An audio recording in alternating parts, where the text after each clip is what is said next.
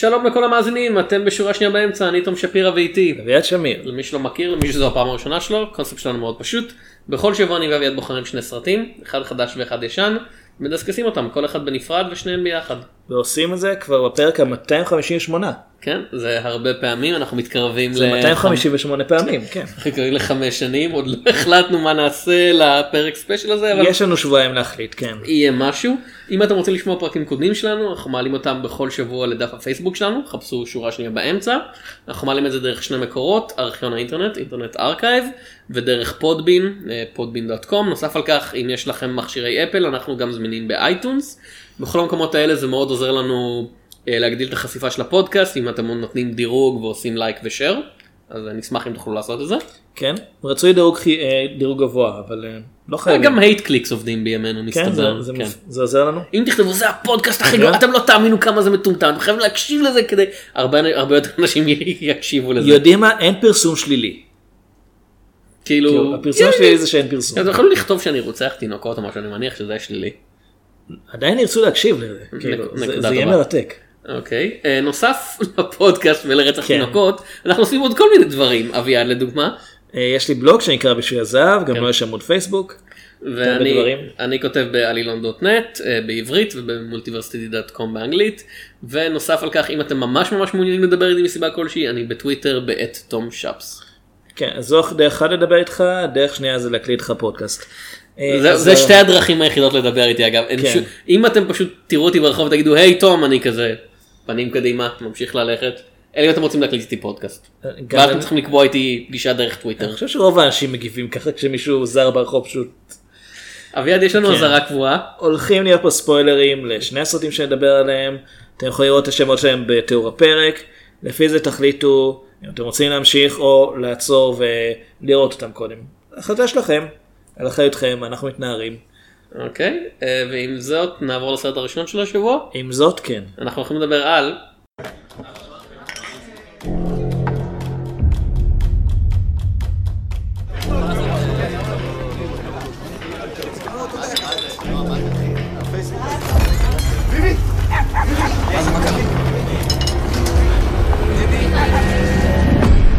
יש לי מין מחלת עור מוזרה.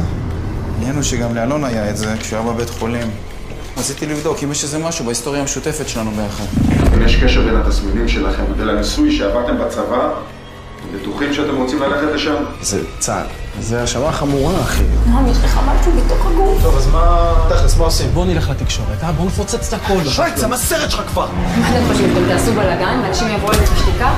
מלאו רמה, הם התחילו לאיים עלינו ממש. מי זה הם? אנטרקס. אנחנו הולכים לדבר על אנטרקס.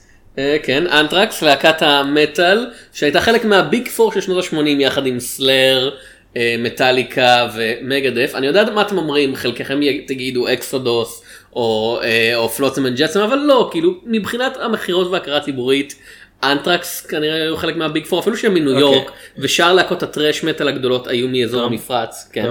אנחנו על סרט אנטרקס. סרט ישראלי. רגע, אני צריך, אני צריך, כמה זמן הסרט הזה נמשך? אני צריך 80 דקות הפסקה, אני מיד חוזר. מעברון מוזיקלי. אנטרקס מה שכן אנחנו חייבים להשיג לך פודקאסט על מטאל. זה נקרא רעש לבן זה תוכנית רדיו שהנחיתי ברדיו כל הגליל העליון כשהייתי בתיכון. אני חושב שיש הקלטות זה של זה שמורות באינטרנט איפשהו. הארכיב במקרה אני לא. יודע אני לא יודע זה היה קלטות. כאילו זה היה שמור אפשר להמיר. כן. כאילו אם אפשר למצוא אותם.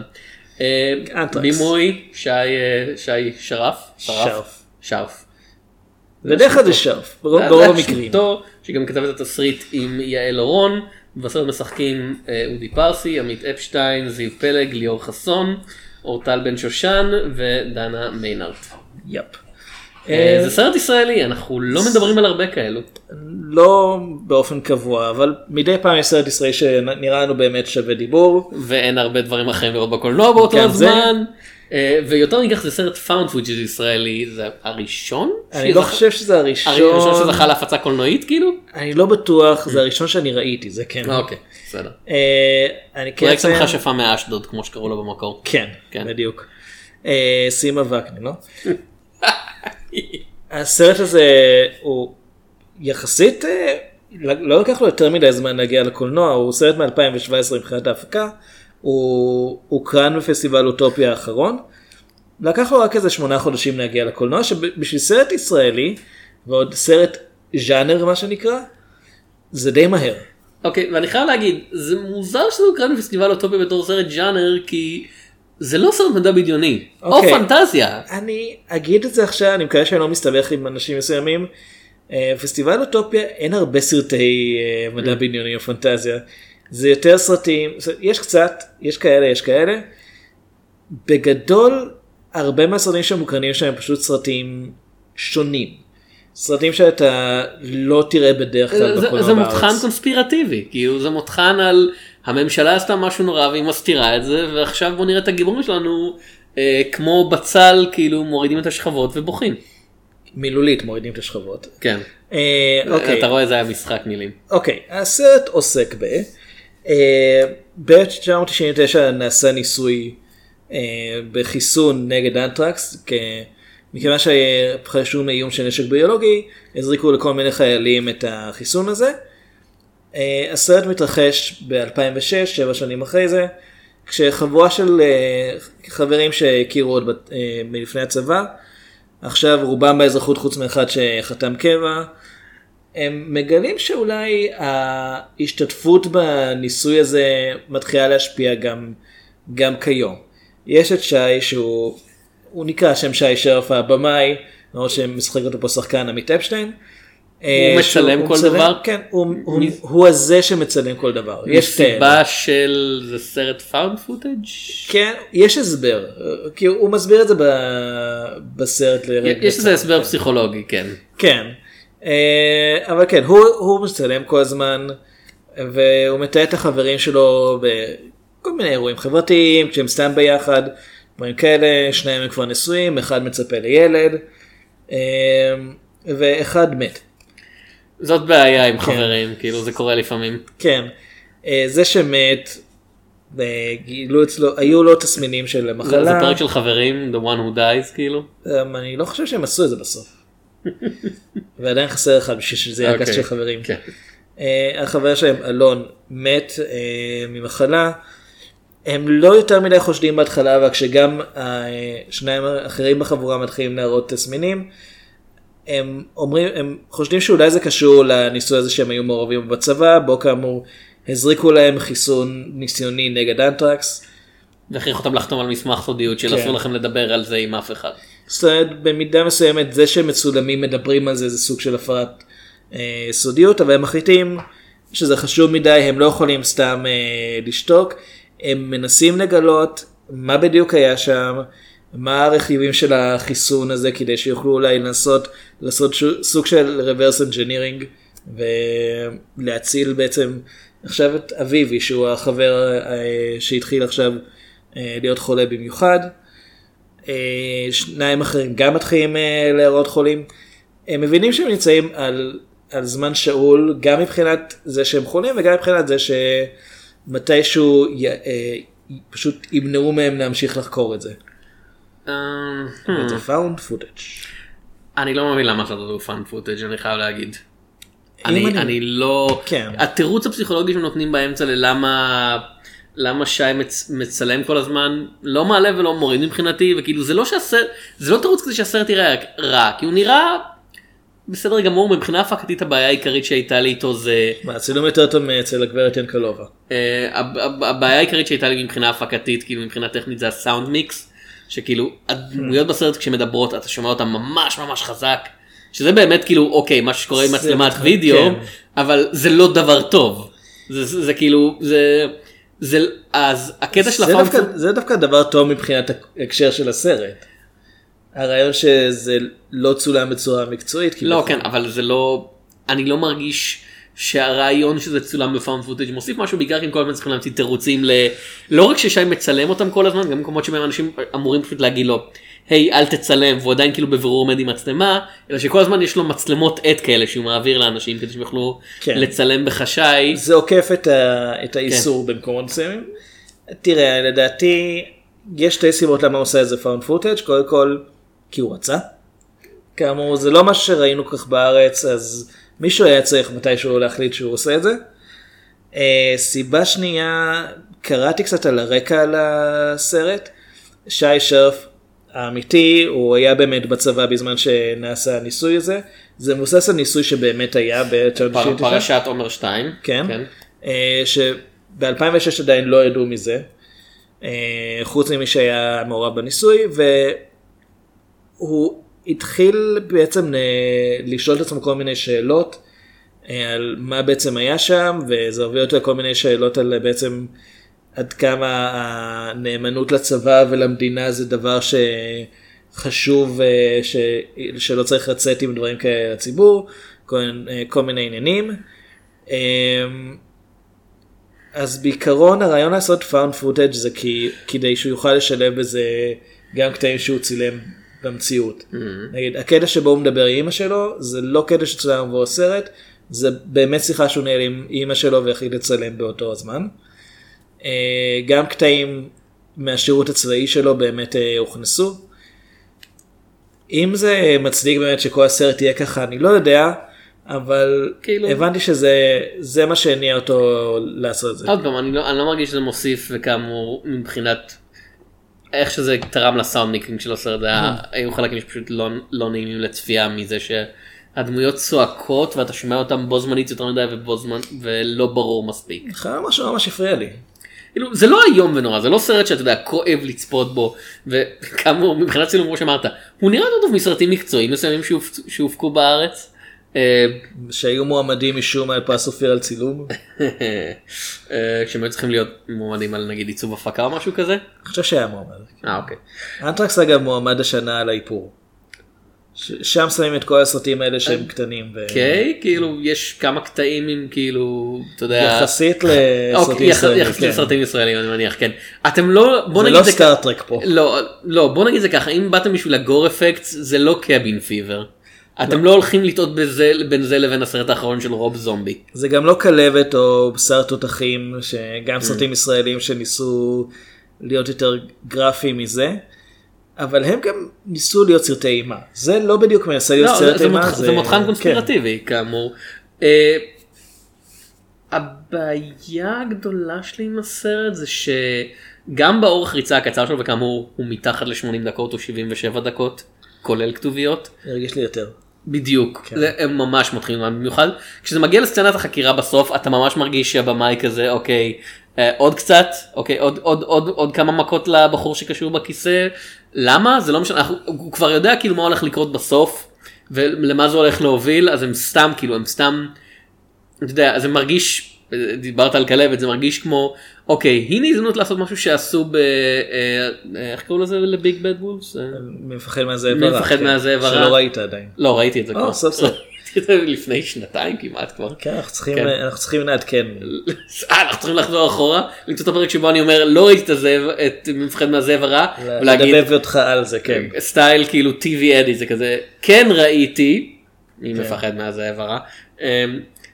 כאילו שם אתה יודע המרכז של הסרט היה סצנה חקירה מאוד מאוד ארוכה וממושכת ופה זה כזה טוב בוא ננסה משהו אותו דבר רק הרבה יותר בזול הרבה פחות מעניין והדמויות פשוט לא אני לא רק שהן לא מוכנות כן. ללכת מספיק רחוק הן גם לא יכולות להעמיד פנים שהן מוכנות ללכת מספיק רחוק. אני לא חושב שזה דבר רע, כי מי מפחד מהזאב הרע הוא סרט שבכוונה מקצין את הדמויות שלו. אה, הרעיון ששם יש דמות אחת שהיא יחסית נורמלית ושולטת בעניינים, אבל דמויות אחרות שהם אנשים שבאמת נשברו. שהם... הוא הרבה יותר הוא הרבה יותר הוליוודי באופי שלו. כן.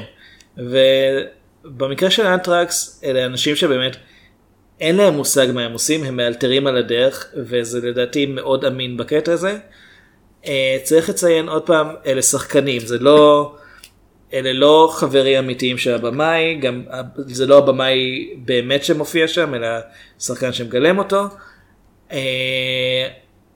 כל האנשים שהם שחקנים, זה אף אחד מהקטעים שמופיעים כחלק מהעלילה, חוץ מהם באמת, פה ושם שהוא מדבר נגיד עם אמא שלו משהו כזה, אף אחד זה אחת לא... הסצנות הכי טובות בסרט. כן, זה לא סתם. כאילו. כן. אה, אף אחד כמעט מהסצנות היא לא באמת אה, משהו שצולם בלי קשר לסרט הזה.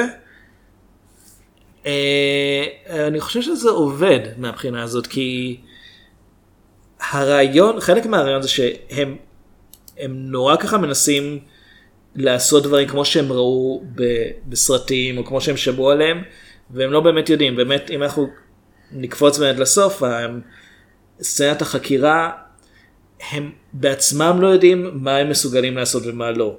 הם יודעים שהם רוצים להוציא מה- מהבן אדם את המידע הם, זה חשוב להם זה, זה דחוף כבר אבל הם באמת לא יודעים כאילו כמה הם יכולים ללכת רחוק עם זה. והם מגלים שהם לא יכולים ללכת מאוד רחוק. הם, הם כן מכים אותו, הם כן מאיימים עליו, הם לא מגיעים לרמה שבה הם ממש יגרמו לו איזה נזק בלתי הפיך. ואז הם מתים. אמ, כנראה.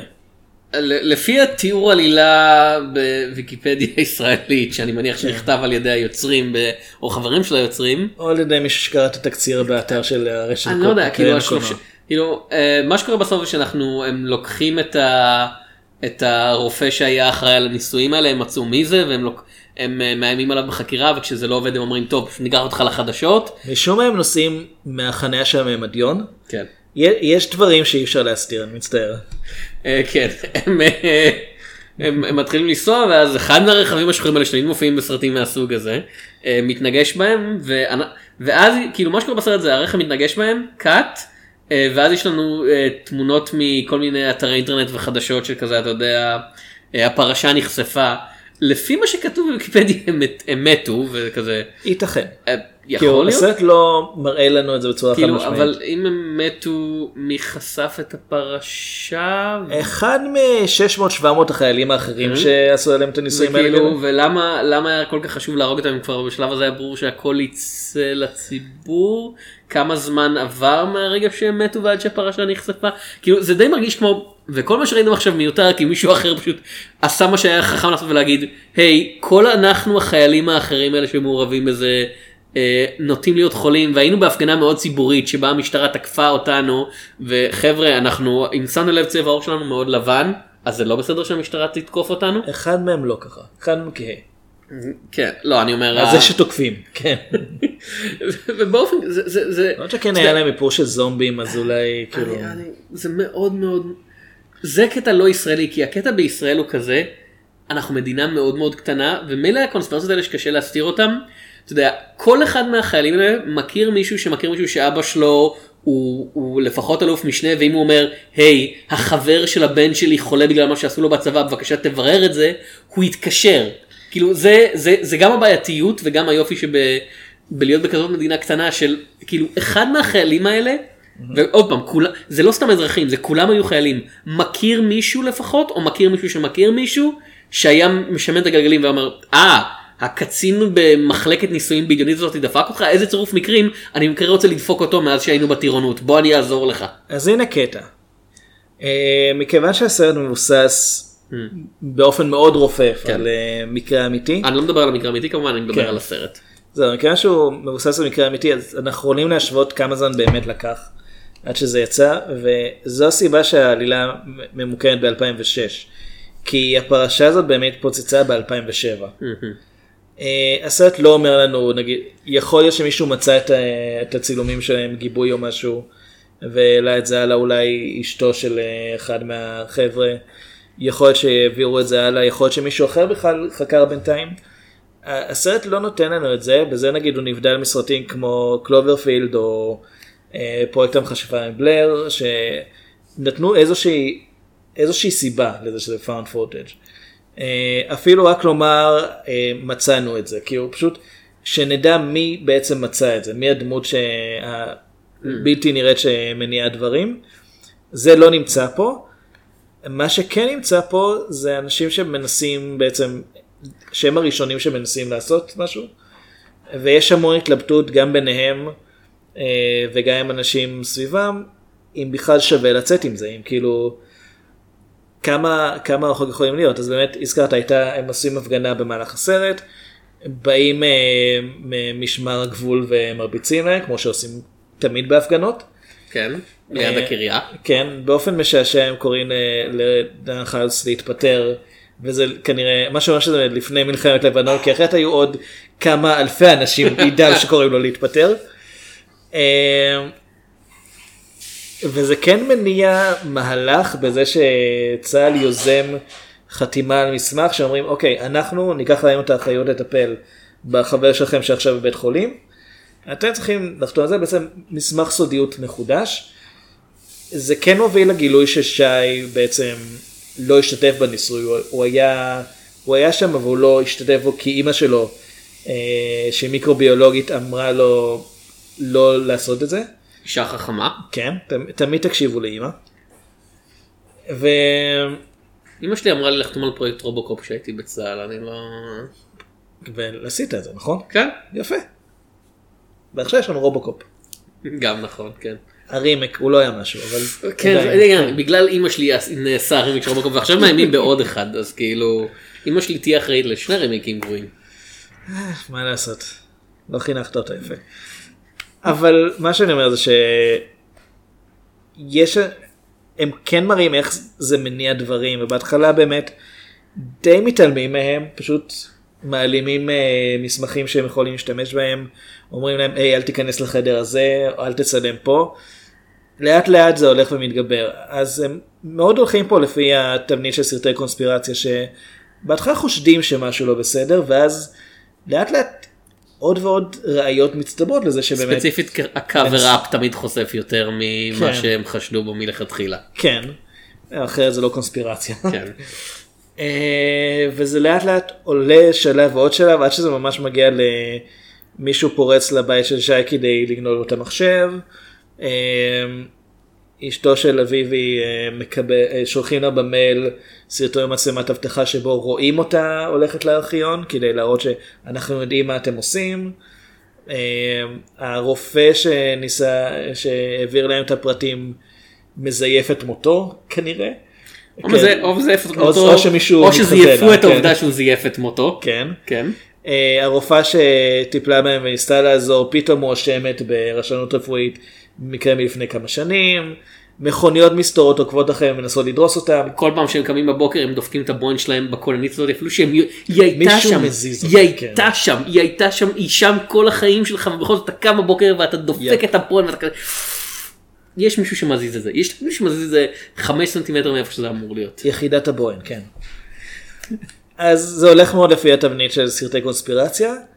העניין שאני חושב שזה עושה עבודה טובה. כאילו, אני חושב שהסרט, בכל הנוגע לבניית המתח של מה עוד הם הולכים לגלות, או מה עוד יעשו כדי לנסות לעצור אותם, אני חושב שזה עובד, וזה עובד כי באמת, הדמויות האלה הם לא אנשים שיודעים מה הם עושים, הם מאלתרים על הדרך, הם מתווכחים ביניהם, הם עושים טעויות גם, לפעמים הם בעצמם חושפים יותר מדי.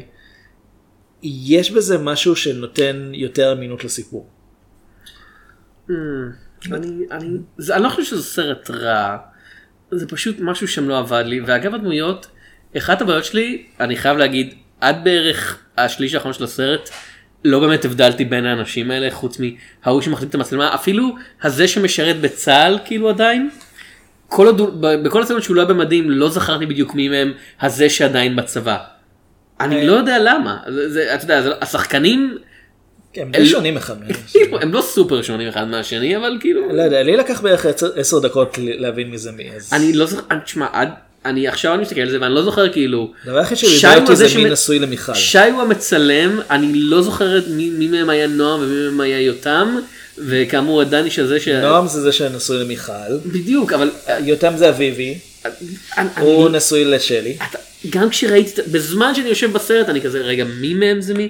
מי מהם הוא זה שמתנגד להמשך החקירות ומי מהם רוצה להמשיך? הדבר הכי שאני התבלבלתי לגביו זה מי מהם נשוי למיכל כי זה קצת היה לי מבלבל בהתחלה אבל הבנתי את זה בסופו של דבר כי טוב יש להם סצנות משותפות שבהם הם אומרים את זה. אבל אני לא יודע זה יכול לבלבל אבל כאמור אלה שחקנים אלה, לא- אלה לא שחקנים מפורסמים בכוונה כמובן. כדי שאתה לא תראה ותגיד היי זו סנדרה שנבל שנבולד שנבולד. איך שלא אומרים את שם המשפחה שלה. היא אחד המעטים בסרט שיש לו דף אה, כן ויקי, אז בדקתי כאילו, אותה מראש. אה, אבל אין לה, אין תפקיד מוכר במיוחד. כאילו הייתה בסרטים טובים, היא הייתה במסעות ג'יימס בארץ הקודש, זה היה אחלה סרט.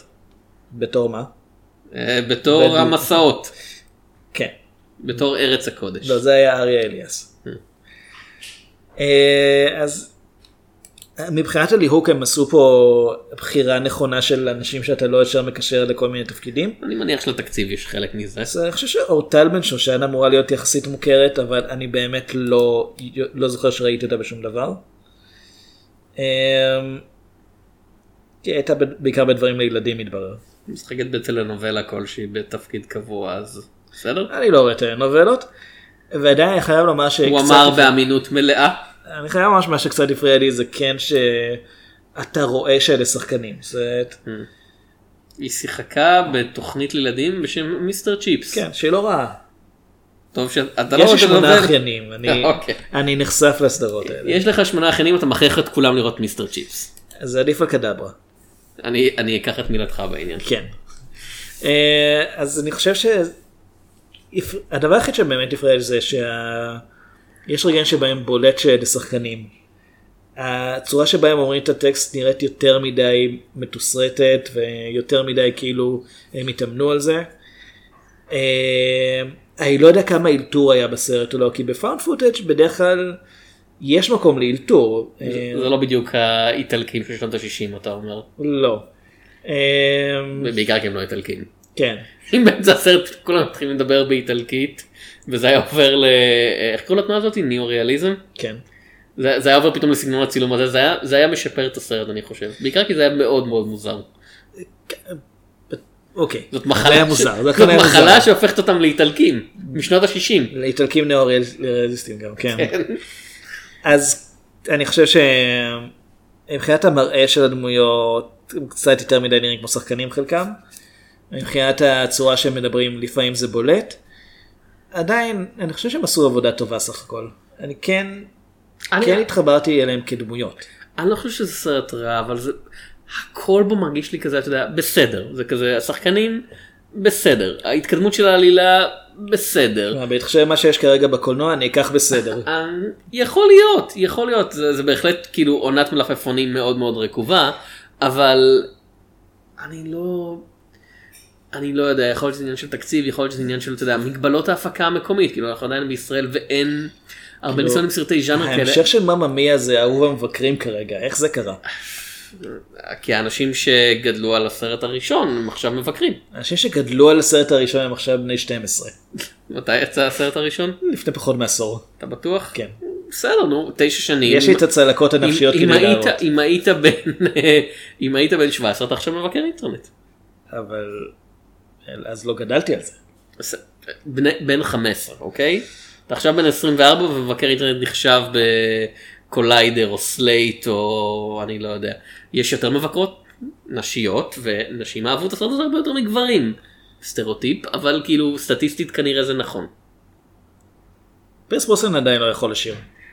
אני אני מאמין לך אני לחלוטין מאמין לך שג'יימס בונד לא יודע לשיר מכל הכישורים שלו. אולי אולי שון קונרי כן, לא יודע. אה, שון קונרי היה בכמה מיוזיקל של דיסני בשנות החמישים כאילו. כאילו לא מיוזיקל אבל סרטים שבהם הוא היה צריך לשיר הוא היה בסדר גמור. אה, תראה הנושא שדיברנו דבי עליו קודם. Darby O'Gill and the tiny people אני מאמין הוא שר. אה, בוא נחזור רגע לסרט של... עוד פעם כמו שאמרתי זה אני אני לא חובב גדול אני אוקיי תיקון אני ממש לא אוהב found footage אני לא חובב גדול של אימה גורית אבל זה מרגיש לי כאילו הסרט הזה עם כל ה... כמו שאמרת הם- הוא מנסה להיות קרוב לזה שהם אנשים אמיתיים. אז בעצם כאילו איפה האדג' של סרט כזה שהוא על אתה יודע. הוא לא מס... אין מספיק אווירה מאיימת של המ... כל הממשלה נגדנו אין מספיק אימה של אתה יודע כזה המחלה הזאת יכולה להיות לנו בפנים ואנחנו לא יודעים מה קורה לנו. אין שום דבר שלוקח את הסרט הזה מעבר ל... אתה יודע, לר... לרמה קולנועית מה שאני קורא לו כי זה באמת מרגיש כמו שהייתי יכול להיות בטלוויזיה ולא להרגיש את ההבדל. אין שום דבר בסרט הזה שהוא מעבר. אני חושב שהוא לא... אוקיי, אין בו משהו מעבר, אבל אני חושב שיש בו בכל זאת... יש בו משהו. יש בו את הדבר שאתה לא תמצא בדרך כלל בסרט ישראלי. אה, סוג של מחויבות לקונספט. ש... אוקיי, אמרתי את זה גם על המועדון הספרות יפה של הגברת ינקלובה. סרט עם איכותי. כל הפגמים המאוד מאוד בולטים שיש בסרט, אני מעריך אותם על זה שלפחות הם הלכו עד הסוף עם הרעיון. זאת אומרת, הם לא, הם לא עצרו בשלב מסוים לומר, אוקיי, זה לא יעבוד. זה העניין, אה, המועדון לספרות דבר של גברת ינקלובה לטעמי זה סרט שניסה לעשות משהו שונה ופישל. כאילו, אבל כן. אתה יכול לראות את הניסיון הזה. במיוחד באפקטים. כן. אנטרקס, אני לא מרגיש שהוא באמת מנסה את זה, כי אם הוא היה מנסה באמת, חיקוי. הגור היה יותר גורי, או הפחד היה יותר מפחיד, אבל הוא מנסה יותר להיות מותח מאשר אה, זה, זה עוד פעם, זה, זה חלק מהבעיה של לבחור לעשות את זה ב found footage כי, מותח ומרגש נראה כי זה זה. זה מבחינה עלילתית, זה מאוד כזה, אם אתה מסתכל על העלילה אתה אומר אוקיי זה סרט קונספירציה של שנות ה-70 בארצות הברית, זה כזה שלושת ימי הקונדור ו The Parallax וכאלה, אה, ומבחינת, אבל מבחינת איך שזה מצולם זה כזה, למה אתה עושה, מה הקשר שבין הסוג התסריט, בין סוג הסיפור הזה למכשפה מבלר, שזה like it or not זה השם שעולה ל-99% מהאנשים בעולם כשזה מגיע ל found. בקלוברפילד. זה- בסדר, אוקיי, אתה יכול גם להגיד קניבל הולוקוסט, אבל זה משהו אחר לגמרי. נכון, הוא בעצם היה בין הראשונים. כן, אבל קניבל הולוקוסט פחות מוכר לקהל של ימינו כן, מאשר... קניבל הולוקוסט, הקונספט שלו זה שהוא found, כן. גם במכשפה מבלר- עוד פעם, ודיברנו על footage, הולוקוסט. כן, כן. כשאנחנו מדברים על found footage אז המילה found היא חלק ממה שעושה אותו, אז צריכים להסביר איך כאילו קרה שזה השתמר וככה בדיוק. וגם באופן כללי, הבעיה הגדולה שלי עם, עם עצם הרעיון של הז'אנר הזה, כשזה מגיע לדברים כמו פרויקט מכשפה מבלר או קניבל הולוקוסט, הרעיון היה שיש אנשים שבאמת יאמינו שמה שהם ראו זה אמיתי. כאילו, אתה יכול להגיד, זה כי זה יהיה נדיר אז. בדיוק, ומאז זה נהיה, אוקיי, זה סרט found footage ברור לך שזה, אבל זה לא מוסיף שום אמינות, זה סתם תירוץ ללמה למה המצלמה רועדת כל הזמן, ואתה צריך, כל הזמן אנשים צריכים לחשוב על רעיון ללמה האידיוט הזה לא מוריד את המצלמה. מצד שני אנשים עדיין מאמינים שקטפיש אמיתי. כאילו, למה, למה שי לא מוריד את המצלמה כשמנסים לדרוס אותו? כדי לתעד את הד- את הדריסה. זה לא. אבל כאילו, זה באמת, זה כל כך כאילו מוגזם. אתה יודע, הוא מחזיק את המצלמה. מה שמדהים אותי שזו זה לא איזה מצלמה קטנה זה לא. כן, זה 2006 אז הוא- אין לו אין מצלמות איכותיות בטלפונים אבל זה גם לא מצלמת וידאו קטנה כזאת שהוא פשוט מסתובב איתה זה מצלמת קולנוע. כן, והוא סוחב את זה הוא לכל זה, מקום, והוא רץ עם זה. זה כאילו אל תשימו לב אליי רגע תביא את הבום. אתה, יש את הפרק ההוא בסימפסון שבו עומר נהיה סוכן של מס הכנסה והוא צריך לרגל אחרי אנשים בשביל, אה, אתה יודע, להשיג הקלות בחגירות מס שלו. והסוכן שעובד איתו אומר, כי זה היה בשנות, בתחילת שנות האלפיים גם כן, we gave you, נתנו לך מצלמה, השגנו לך מצלמה מיניאטורית קטנה מספיק כדי להיכנס לכובע הקאובויים הענקי הזה, ומראים כובע קאובויים שגדול מהראש שלו באיזה ארבע מידות, והוא נכנס, ל, אתה יודע, לקוויקי מארט לרגל אחרי אפו, והכובע מתחיל לעשות קולות של כזה מצלמה ענקית שכזה מתמקדת עליו, ועומר נשען עליו וה- והכובע מתקרב לו לפנים וכזה, בוא נדבר קצת על עבירות המס שלך, זה קצת זה, זה כאילו, אני, אני באמת חושב שאם היו עושים את הסרט הזה מצולם כרגיל, ואם פשוט, אתה יודע, אם משתמשים במצלמות ידניות, כי זה מה שאתה צריך לעשות במגבלות התקציב שלך, פשוט אומרים לא, זה סרט שמצולם כרגיל, הנה האנשים האלה, שמה שקורה להם, זה היה הרבה יותר טוב. אה, בעיניי found footage זה בעיקר גימיק. בדיוק. אה, פרויקט המכשפה עם בלר השתמשו בזה כגימיק שיווקי סרט וגם כדרך לעשות סרט ממש ממש זול. קניבל הולוקוסט גם כן גימיק שיווקי שעבד. כי כן, אנשים האמינו, כן. למי שלא זוכר מהפרק על קניבל הולוקוסט. ממשלת איטליה תבעה את היוצרים כי הם היו בטוחים שהם היו אחראים למוות של אנשים והם היו צריכים להביא את השחקנים כן. אה, כדי להראות שהם עדיין בחיים שהם לא נהרגו בזמן ההפקה. כן אבל כיום עוד פעם הזכרתי את קטפיש זה אולי מקרה נדיר שבו אנשים הרבה אנשים עדיין לא בטוחים אם מדובר בסרט אם מדובר בתיעוד אמיתי או במשהו מבוים. זה כי באמת היוצרים שלו עשו עבודה כל כך טובה בלטשטש את הגבולות. אה, או עבודה ממש גרועה בלטשטש ולשמור על גבולות. טובה אבל- מבחינה שיווקית, גרועה מבחינה מוסרית נקרא לזה. כן.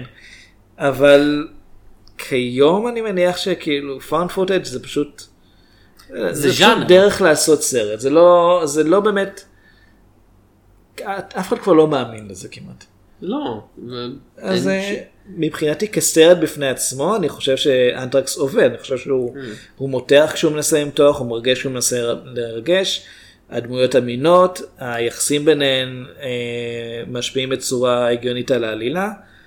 גם חוסר הניסיון שלהם במה שהם עושים משפיע לדעתי בצורה הגיונית. אין סיבה ספציפית שזה יהיה found footage זה פשוט חוץ מאולי כדי שיוכלו לשלב קטעים שצולמו לפני זה, אני לא רואה יתרון של, של, של צורת העשייה הזאת. הם כן רוצים כביכול לתעד חלק מהזמן כדי שיהיו להם הוכחות, אבל זה לא מסביר למה לצלם כשהם לא צריכים. טוב, אז אה, זה היה אנטרקס, סרט, מישראל. יפ. נעבור לסרט הקלאסי להשבוע, שהוא לא מישראל. וואי, היה לנו הרבה מה לומר עליו. היה- זה הולך היה לו להיות פרק הרבה- ארוך, כן, כן. כן, אז אנחנו הולכים לדבר על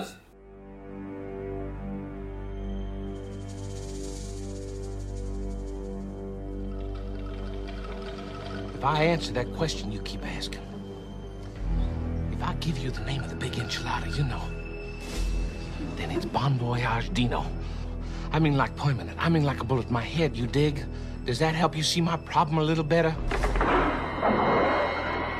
Out of the corner of my eye, I saw a flash of light in the bushes, and then shots rang out.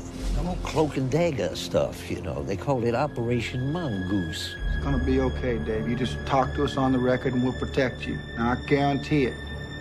You're so naive. J. F. K. הסרט הראשון בטרילוגיית הנשיאים של אוליבר סטון? אה, כן, אני כן, מניח. זה ואז כן. ניקסון ואז W. הסרט המפורסם ביותר בטרילוגיה. אחד המפחים המפורסמים של אוליבר סטון באופן כללי, מ-91, כאמור מבוים על ידי אוליבר אה, כן. סטון שכתב תסריט עם אה, זכרי אה, סקלר. זה הסרט האחרון של אוליבר סטון שהגיע אליו סוג של קונצנזוס ביקורתי לדעתי חיובי. כאילו נגיע לזה כשנדבר עליו. הסרט מבוסס על הספרים On the Trail of the Assassins של ג'ים גריסון ו-Crossfire The Blood That Killed Kennedy של אה, ג'ים מרס. מעניין, אוקיי. כן. רשימת האנשים שהשתתפו אה, פה, אמרנו שזה יהיה פרק ארוך. אה, קווין קוסנר וקווין בייקון שני הקווינים הכי גדולים של התקופה. ספייסי נמחק. בתקופה הוא היה פחות מוכר. כן, הוא היה כן. קצת קומיקאי. ובצדק אה, ספייסי מומחק. אה, טומי לי ג'ונס, ג'ו פשי, לורי מטקף, גרי אולדמן, מייקל רוקר, ג'יי או סנדרס, סיסי ספייסק. אה, ספייסק, ג'- כן. ספייסק, אה, ג'ק למון, וולטר, ג'ק למון ווולטר מטאו, הם לא חולקים סצנה. דונלד סאזרלנד, אדוארד אסנר, בריאן דויל מארי, סלי קירקלנד, ג'ון קנדי, ויין נייט, אה, פרואיט טיילור וינס, וינסנט ד'אונופריו, לא גמרנו, יש עוד. דייל דיי, ג'ון לרוקט, אה, ג'ים, ג'ים גריסון בעצמו, אחד מהדמויות בתפקיד בסרט. ארל וורן. כן. הבן אדם השנוא עליו. כן, אה, רון ריפקין, וגם לציין, מרטין שין מקריין. מרטין שין מקריין בהתחלה, כן. כן, וג'ון וויליאמס כתב את המוזיקה. ורוברט ריצ'רדסון אה, צילם. אה, הסרט הוא 188 דקות, אלא אם כדי שיוכלו מז- להכניס את הקרדיטים של אלא אם כולם. איתרע מזלכם אה, כמונו וראיתם את גרסת ממאי שאז הוא אפילו ארוך יותר. קצת. זה, זה מרגישים כל דקה. גם ב-188 דקות מרגישים כל דקה. אוקיי. הסרט הזה היה להיט דבר ראשון אה, עלה 40 מיליון דולר עשה 205 לסרט שהוא שלוש שעות שמתוכם שעתיים וארבעים זה אנשים עומדים ומדברים. לא, יותר מזה. לא כי, לא, כי, יש, גם, הוא- כי יש גם 20 דקות של אנשים יושבים ומדברים. יש בסרט שתי סצנות והן פשוט חוזרות על זה. יש הסצנות של קווין קוסנר מדבר עם אנשים ויש את הסצנות של אנשים אומרים לקווין קוסנר שהוא מזניח את המשפחה. זהו, אגב, זה הסרט. מכל האנשים, מכל השחקנים בסרט עם המבטא הדרומי, כמה הם נשמעים נורמליים? כמה נשמעים כמו בני אדם שאשכרה מגיעים מ- מה- מהאזור בארצות הברית שהם אמורים להגיע ממנו? מינוס נחשב? כאילו, יש יש קנסות. קווין בייקון אני חושב. האמת באופן מוזר גרי אולדמן אני חושב היחידים. גרי אולדמן. טוב במבטאים באופן כן, כללי. והוא בריטי. אבל כן, כל הד... חצי מהדמויות... בוא- בוא נתחיל. לא, בדבר- 90% מהדמויות בסרט זה ממש הפריע לי, הם מניו אורלינס, וזה אחד המבטאים הכי מצלצלים ששמעתי, זה כמו, כל פעם שלוקחים שחקן לא מניו יורק, לשחק מישהו מניו יורק, והוא כזה, אה, אמוואקה! וכזה, איפה דסי נופמן באמת במקום? אני לא יודע, אבל זה סופר מוגזם, וכזה, I do declare, מישהו אשכרה אומר I do declare בשלב מסוים, כאילו אנחנו כן. בדרמת, אה, דרמה מ- מתחילת, מסוף המאה ה-19 או משהו כזה, אה, ומי שאומר את זה זה טומי לי ג'ונס מכל האנשים. בוא ספר לנו על מה הסרט. ובכן, ג'ון קנדי מת, אה, ירו בו, ספוילר. אמרנו שיהיו. אה, ומיד אחרי שהוא מת, האיש שלכאורה הרג אותו לבד, לי ארווי אוסוולד, אה, נורה על ידי מיש- בחור בשם ג'ק רובי ויש ועדה ממשלתית שחוקרת את האירועים עד פה עובדות. ויש ועדה ממשלתית בשם ועדת וורן שחוקרת את האירועים ומגיעה למסקנות שלי ארווי אוסוולד הרג את קנדי, פעל לבד ואז הוא נהרג, זהו. זה מה שקרה. סגור. כן. בניגוד לשמו העברי של הסרט JFK תיק פתוח. כן, זה זה היה, זה היה פריקוול. אה, אבל יש בן אדם אחד שמשהו מטריד אותו. העובדות כן. לא מסתדרות, והבן אדם הזה הוא הגיבור האמריקאי, הישו, הישו המהלך על מים, אה, ג'ים גריסון, מגולם על ידי אה, America's favorite dad, אה, קווין קוסנר. אוקיי, הנה קצת רקע היסטורי. הסרט הזה הוא מ-1991. כן. באותה שנה קווין קוסנר היה כאילו בשיא של ההצלחה שלו מבחינת הפופולריות. לפני שהיה שנה ילדים לפני זה הוא ביים את רוקד עם זאבים וכיכב בו. ילדים לפני שהיה תום הנקס בתור השחקן שכל האמריקאים אוהבים היה קווין קוסנר. ואז הגיע תום הנקס וכולם שכחו מקווין קוסנר. כאילו הוא עדיין, הוא עדיין קווין שם. קוסנר הפך לבמאי שכולם שונאים. אבל הוא, קווין קוסנר בסדר גמור כל עוד הוא בסרט שעוסק בבייסבול. אגב, או, או באינדיאני. אגב, אה, שלוש שנים לפני הסרט הזה, בול דורם עם קווין קוסנר, שבדמות שלו נושאת נאום של דקה שלא קשור לשום דבר, שבמהלכו אומר I believe לי הרווי אוסוולד acted alone. וכש, וכשהוא היה מועמד לאוסקר על אה, JFK, הם בחרו בכוונה לה, להקרין את הקליפ הזה, ל, ל, להראות את כאילו את קריירת העבר שלו. רק שהוא לא היה מועמד לאוסקר אז הוא, היה מועמד על משהו, כאילו הם בחרו לא להקליט. אני לא זוכר, הם בחרו לשים את הקליפ הזה, אני זוכר זה. קווין קוסנר היה מועמד לאוסקר רק על רוקד עם זאבים אוקיי, לדעתי. אבל אוליבר סטון ב-1991 הוא עדיין נחשב לאחד הבמאים הטובים בעולם. אנחנו לא בדיוק יכולים להסביר את זה, אולי כולם היו על קוקאין באותה תקופה, כאילו, אולי. בשנות ה-80 החל מסרטים כמו סלוודור ופלטון אה, ודרך וול סטריט שדיברנו עליו, כן. ואחרי זה נולד בארבעה ביולי, ואז הגיע גם JFK, אוליבר סטון נחשב לבמאי אדיר, הוא נחשב למישהו שמעריצים אותו. אז הגיע רוצחים מלידה שקצת התחיל לח... אה, לחלק את הקהל, ובלחלק את הקהל אני מתכוון, קוונטין טרנטינו אומר על זה, מה עשית לתסריט שלי המטורף. כן. זה, זה אלים מדי. אה, כן. אה, אגב, אני מאוד מחבב את אה, אוליבר סטון הכותב, שאחראי לקונן הברברי ולסקארפייס. ולאקספרס של חצות, שזה כאילו... לא ראיתי את סרט של חצות אף פעם, אתה יודע? ראיתי חלק ממנו. אוקיי. אני- ממש לא אוהב. כאמור, דיברנו על... על וול סטריט המקורי וכזה צ'יזוס איזה חרא של סרט זה ווול סטריט 2 אפילו יותר גרוע. דילגתי עליו. זה, זה, זה היה מוקרן ולא היה לי שום דבר אחר לראות. אני- אבל בזמנו וול סטריט נחשב לסרט טוב. בדיוק בדיוק. אני וגם לא- JFK. כי- ובאותה שנה הוא הוציא גם את The Doors, שעל אה, ג'ים מוריסון, שהוא... The לא- Doors. לא סרט קל לצפייה. לא, אני... יש איזה, הייתה איזה אשליה ציבורית של כולם שכזה, האיש הזה יודע לביים, וכזה, יש בו משהו מעבר לפרובוקטורה, אבל הוא אתה יודע מסתכל, לביים, פשוט לא אה, טוב. יש בו משהו מעבר לפרובוקטורה, ואתה מסתכל על הסרטים האלה על היום, והם כזה, אפילו פרובוקטורה כבר לא באמת נראית כמו פרובוקטורית, וכמו שכשדיברנו על וול סטריט אמרנו, בהשוואה למה שמתארים בנגיד, אה, למה שקוראים לזה? למה- לא למאניבול, את וול סטריט? אה, Big Short. כן. בהשוואה למה שמתואר בביג שוט, אתה יודע, לגנבות של מיליארדי דולרים ושל כל ענף הבנייה האמריקאי וכל הכלכלה האמריקאית, הבחור הזה שמזייף בכמה מניות של חברה ציבורית אחת זה כזה כאילו small change, אה, לא להתבלבל עם הסרט הסמי תיעודי לוס צ'יינג שהוא סרט קונספירטיבי על השמדת מגדלי התאומים. אבל אנחנו אנחנו כבר בתחום. אני- בדיוק. אה, אגב, אוליבר סטון עשה סרט על מגדלי או, התאומים. כן, או נגיד פלטון שנחשב בזמנו אתה יודע סופר ריאליסטי הצגה של מה שקורה בווייטנאם ואתה מסתכל עליו היום וכזה הוא נורא מצועצע. סופר ריאליסטי, חצי מהדמויות הן ישו. בדיוק הוא נורא הוא נורא נורא מצועצע והנה ההפתעה הגדולה בנוגע להפתעה כאילו אם אתה אם הייתה לך איזה שהם ציפיות ולא היו לי אני חייב להגיד לגבי JFK. זה לא סרט שמבוצע טוב מבחינה טכנית כאילו יש לך את כל השחקנים האלה רבים מהם נתנו הופעות מצוינות באותו זמן בתפקידים אחרים ו-90% מהם כמעט בלתי נסבלים פה וחלק גדול I מזה do declare. כן, חלק גדול מזה זה המבטא. זה, זה המבטאים הלגמרי מוגזמים. זה זה לא גם... רק המבטא, זה גם הדמויות הסופר סטריאוטיפיות. זה כזה, חבר'ה, אני, אתם גרמתם לי לשנוא את טומי לי ג'ונס, זה מאוד מאוד קשה. את ג'ון קנדי, אי אפשר לשנוא את ג'ון קנדי, אבל הייתי ממש קרוב פה. ג'ו פשי הוא פה יותר את עצמו משהוא היה בכל סרטי נשק קטלני שהוא היה בהם. זה הרבה בגלל הפאה. או ב Moonwalker, אתה- ג'ו פשי היה ב Moonwalker של אה, מייקל ג'קסון, הסרט וידאו קליפים שבו הוא שיחק גנגסטר אוהב עכבישים שרוצה להשחית את הילדי העולם בסמים, הוא יותר מוגזם פה. זה, אוקיי. זה פשוט, הוא לוקח את כל השחקנים הנהדרים האלה והוא סוחט מהם אחד אחד את כנראה ההופעה הכי גרועה בקריירה שלהם. זה, זה לא יאומן. סיסי ספייסק גם כן, מה עובר עליה פה? כאילו דונלד סאדרלנד ישן דרך ממלמל לא, זה נורמלי אצלו, זה זה רגיל. לא, לא, זה דונלד סאדרלנד. קווין יודע, קוסטנר גם כן אגב. הוא- כי יש לנו כן. פה איזה שלוש שעות שקווין קוסטנר מדבר. מתוך ההנחה שהי, תראה, זה היה עוד פעם, תחילת שנות ה-90 כמו שאמרת, כשקווין קוסטנר מדבר אמריקה מקשיבה. חוץ מסופרמן אגב. יופי קלארק. עוד פעם, שנות ה-90. כן. לא, אחרי ב- זה, באיש הפלדה. כי הוא- יכל להקשיב לו. לא יודע.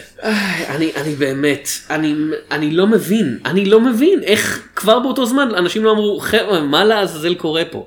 למה זה כל כך ברוד כאילו שזה נהיה קומדיה? יש לי תיאוריה. כן, אה, המלחמה הקרה... קונספירציה. לא. היה היה פלורואיד במים. אפילו הוא גרם לאנשים להאמין שזה. לא, כן. כבר- כבר אמרתי את תיאוריית הקוקאין. שכולם היו על קוקאין. במים. כן. אה, לך תדע, אולי יש, בטוח יש תיאוריה כזאת. אה, התיאוריה שלי ש-1991 המלחמה הקרה נגמרה.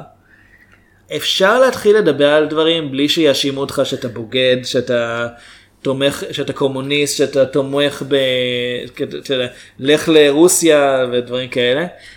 ואוליבר סטון פשוט הלך עם זה עד הסוף עם הרעיון הזה. והלך לרוסיה. כן, מאוחר יותר. כן. אבל באותו זמן הוא פשוט הלך עד הסוף עם הרעיון הזה ושני הסרטים הקודמים שהיה מועמד להם לאוסקר זה פלטון ונולד בארבעה ביולי, על שניהם הוא זכה באוסקר על בימוי. סרטים על החלום האמריקאי ושברו. כן, אז JFK גם ככה, אבל בעצם כבר מוותרים מראש על החלום האמריקאי, זה ישר שבר. ועוד פעם, זה פשוט כזאת רשימה של שחקנים מוכרים. קשה לסרב לראות את זה. קשה לא לרצות לראות את הדבר הזה. סרט שנעשה כשסוף סוף מותר באמת לדבר בצורה יותר גלויה על, על בעיות בממשל האמריקאי ועל דמויות של אנשים שהם אולי תומכים בקומוניזם ואתה לא שופט אותם על זה. וגם ה- מה שמעניין אותי זה איך הוא שכנע כל כך הרבה שחקנים להשתתף פה ופה גם כן עוד פעם אולבר סטון היה בתקופה הזאת במאי מאוד מאוד אה, מוערך משום מה וגם אני מנחש שפשוט כל אחד מהם ידע רק מה התפקיד שהוא עושה וזה תפקיד מאתגר זאת אומרת אתה אומר, ל... אתה אומר לטומי לי ג'ונס אוקיי אנחנו רוצים שתגלם נציג של לשכת המסחר שמואש... שמואשם בבגידה בגלל שהוא עזר לרצוח את הנשיא והוא גם הומוסקסואל. והוא... וסאברן דנדי. כן, כן. תראה לי שחקן שיסרב לזה. לא אכפת לו על מה הסרט. אני אני מניח שיש כמה שחקנים. אמ, כאילו, לעומת זאת אה, סיסי ספסק שכזה. את האישה. בזבוז. זה כזה את האישה הנודניקית. וכזה בשלב מסוים היא אומרת שהיא עוזבת אותו. ואז סצנה אחרי זה עוברים כמה חודשים והיא איתו ומה קרה? טוב, זה. סרט של שלוש שעות מה קרה אני לא אין להם זמן להראות את זה. תראו, כתבנו רק שני תפקידים לנשים, אנחנו חייבים להשתמש בה עוד פעם. כזה צוות ואין כמעט נשים פה. לא זה באמת זה. ואני לא אני לא רוצה לדבר על הקונספירציה עצמה פשוט כי אני לא. אגב, הסרט הזה הוא צ'יט במשחק 6 דרגות לקווין בייקון. הוא מה? הוא צ'יט, אתה פשוט, אה, אתה אה, משתמש בו וזה חוסך לך שלבים. כן. לא, אבל אני לא רוצה לדבר על הרעיון של הקונספירציה עצמו כי אני לא מכיר את ההתנקשות בקנדי מעבר להשמועות, אתה יודע, המשמעות הציבורית. לא ישבתי מול סרטים תיעודיים או, או קראתי חלקים מה Warren Report או whatever. אני, אתה יודע, יורה אחד שני יורים, אני, אני לא יודע מה קרה במציאות. הנטייה הטבעית שלי זה להאמין לדוחות ממשלתיים אבל זה כי אני בחור כזה תמים. אני כן יודע שמה שהסרט מציג, הסיפ- הסיפור שהסרט מציג, הוא מטומטם ברמות שאי אפשר, שקשה לשפוט כי הוא מערב את כל המשתתפים שבעולם כאילו מי ביצע את הרצח ה-CIA עם ה-FBI עם המשטרה המקומית עם פליטים קובאנים כן. עם משרד עם לשכת המסחר המקומית עם המאפיה עם וכל והם עשו את זה בצורה כזאת וסגן שיהיה הנשיא אל תשכח כן אותו. וסגן הנשיא שנהיה אחרי זה הנשיא והבלק אופס. ב- בדיוק ב- בתוך הפנטגון כן. וכל האנשים והם עשו את זה בצורה כזאת שעדיין אנשים היו עדים לעובדה שהיו יותר יורים ממה שהיה אמור להיות וכשהם יודעים ש... שיש עדים לדברים למה הם עושים הם ניגשים לאנשים האלה ואומרים להם לא ראיתם כלום והולכים כן. הם לא מתחילים להרוג עדים עד ארבע שנים אחרי שהעסק מתחיל כאילו. כן וגם ג'ים גריסון הוא הוא תובע מחוזי פה או משהו? הוא תובע כללי? הוא תובע מחוזי, ב- ב- מחוזי, בעיר זהו. שבה זה קרה לכאורה. זאת הוא רק ברגע שהוא מתחיל להזיז דברים והוא אדם עם הרבה קשרים והרבה כוח יחסית רק אז הם לא מתחילים סליחה, הוא. הוא תובע מחוזי בניו אורלינס כאילו זה אפילו לא זה קשור. עדיין, זה גדול. לא כן אני אומר זה לא קשור גדולה. לאזור כאילו כן. שבו. הוא פשוט אומר, היי, זה, זה חשוד. אמ, הרעיון, זה- כאילו, זה באמת, הקונספירציה הזאת נופלת כי יותר מדי אנשים מעורבים בה בשביל שזאת תהיה אפילו קונספירציה.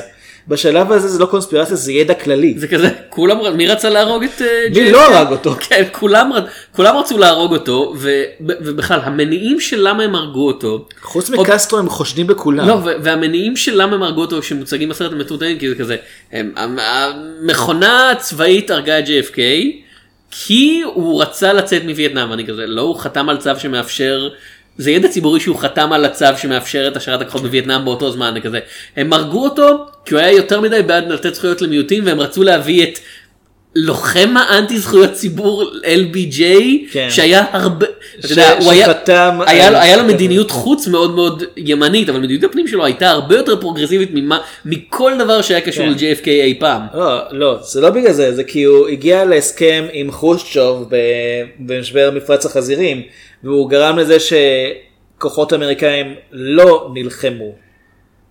אני לא מבין למה אה, למה זה דבר רע. וכזה, כן. תראה, אוקיי. העניין, העניין עם תיאוריות קונספירציה, זה כזה, הם כל, הם, הבעיה איתם שהם כל כך, הם ממציאות, אתה יודע, תלים על, על גבי תלים של, אתה יודע, קבוצות מעורבות, כשהרבה פעמים ההסבר הברור, מה עם אנשי הלטאה? לא, אבל כאילו, הקטע של, אני לחלוטין מאמין, במאה אחוז, שאתה יודע, מלחמה היא עסק, כן, ברגע שמישהו מרוויח מזה כן, כסף זה עסק. ושיש, אתה יודע, יש קבוצות שרוצות, אתה יודע, וזה לא עניין של כזה, הם יושבים בחדר עכשיו, זה כזה, אנחנו צריכים, אתה יודע, אנחנו צריכים להקים בסיסי טילים כדי שתהיה עבודה במחוז וכדי שיצביעו לנו בבחירות הבאות.